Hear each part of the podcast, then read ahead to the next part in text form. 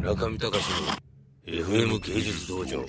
えー私、この今、収録しているのは、今、埼玉県から東京に向かう車の中、えーアルファードの中で、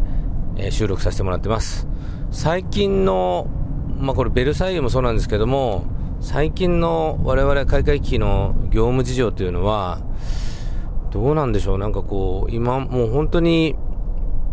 毎月毎月忙しくなっていくというか、もう、普通だったらこなせないでやろうっていう業務を、若いスタッフたちと、私のまあほとんどずっとへばりつくような姿勢で、次から次へとちぎってはない、ちぎってが投げと制作しています。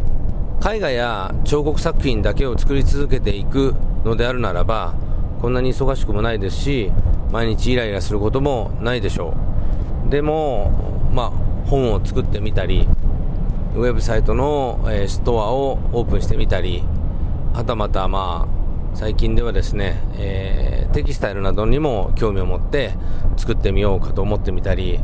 次から次へと新しいジャンルにトライしてるわけです。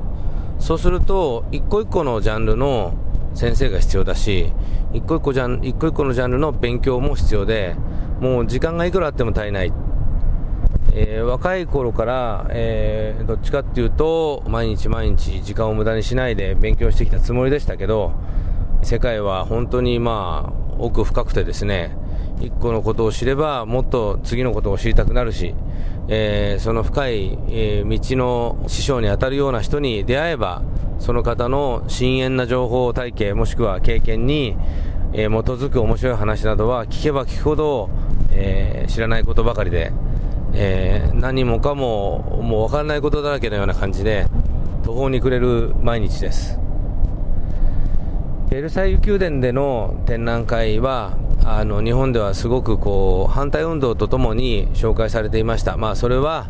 まあそういうもんだろうということで僕もまあ諦めていましたけどもまあその日本の社会の中でその明治維新以前も以後も結局文明開化は根本的には行われなかったんじゃないかと思うわけです。未だに、えーアジア人特有の嫉妬心もしくは自分のその欲望みたいなものを隠しながらもしかしその欲望を隠しきれないで、えー標榜してしまうあまり人を誹謗中傷するようなあ流れ。もしくはその問題点を曖昧暴漠として先延ばしにしていって、えー自分さえ良ければいいようなそういう感覚っていうのは実は第一次世界大戦が始まるその前の日本人の生き様とそんなに変わらないような気がします。これでいいのかと言われればまあ僕はまあ良くないと思うので、えー日本から出てアメリカに渡って今もアメリカのグリーンカードを持ちながら日本国籍で日本に税金を納めながら、えー日本人として動いていますけれどもしかし日本の政治を変えようであるとか日本の国を変えようであるとかそういうことはまあもうほとんど諦めています。ただ、えー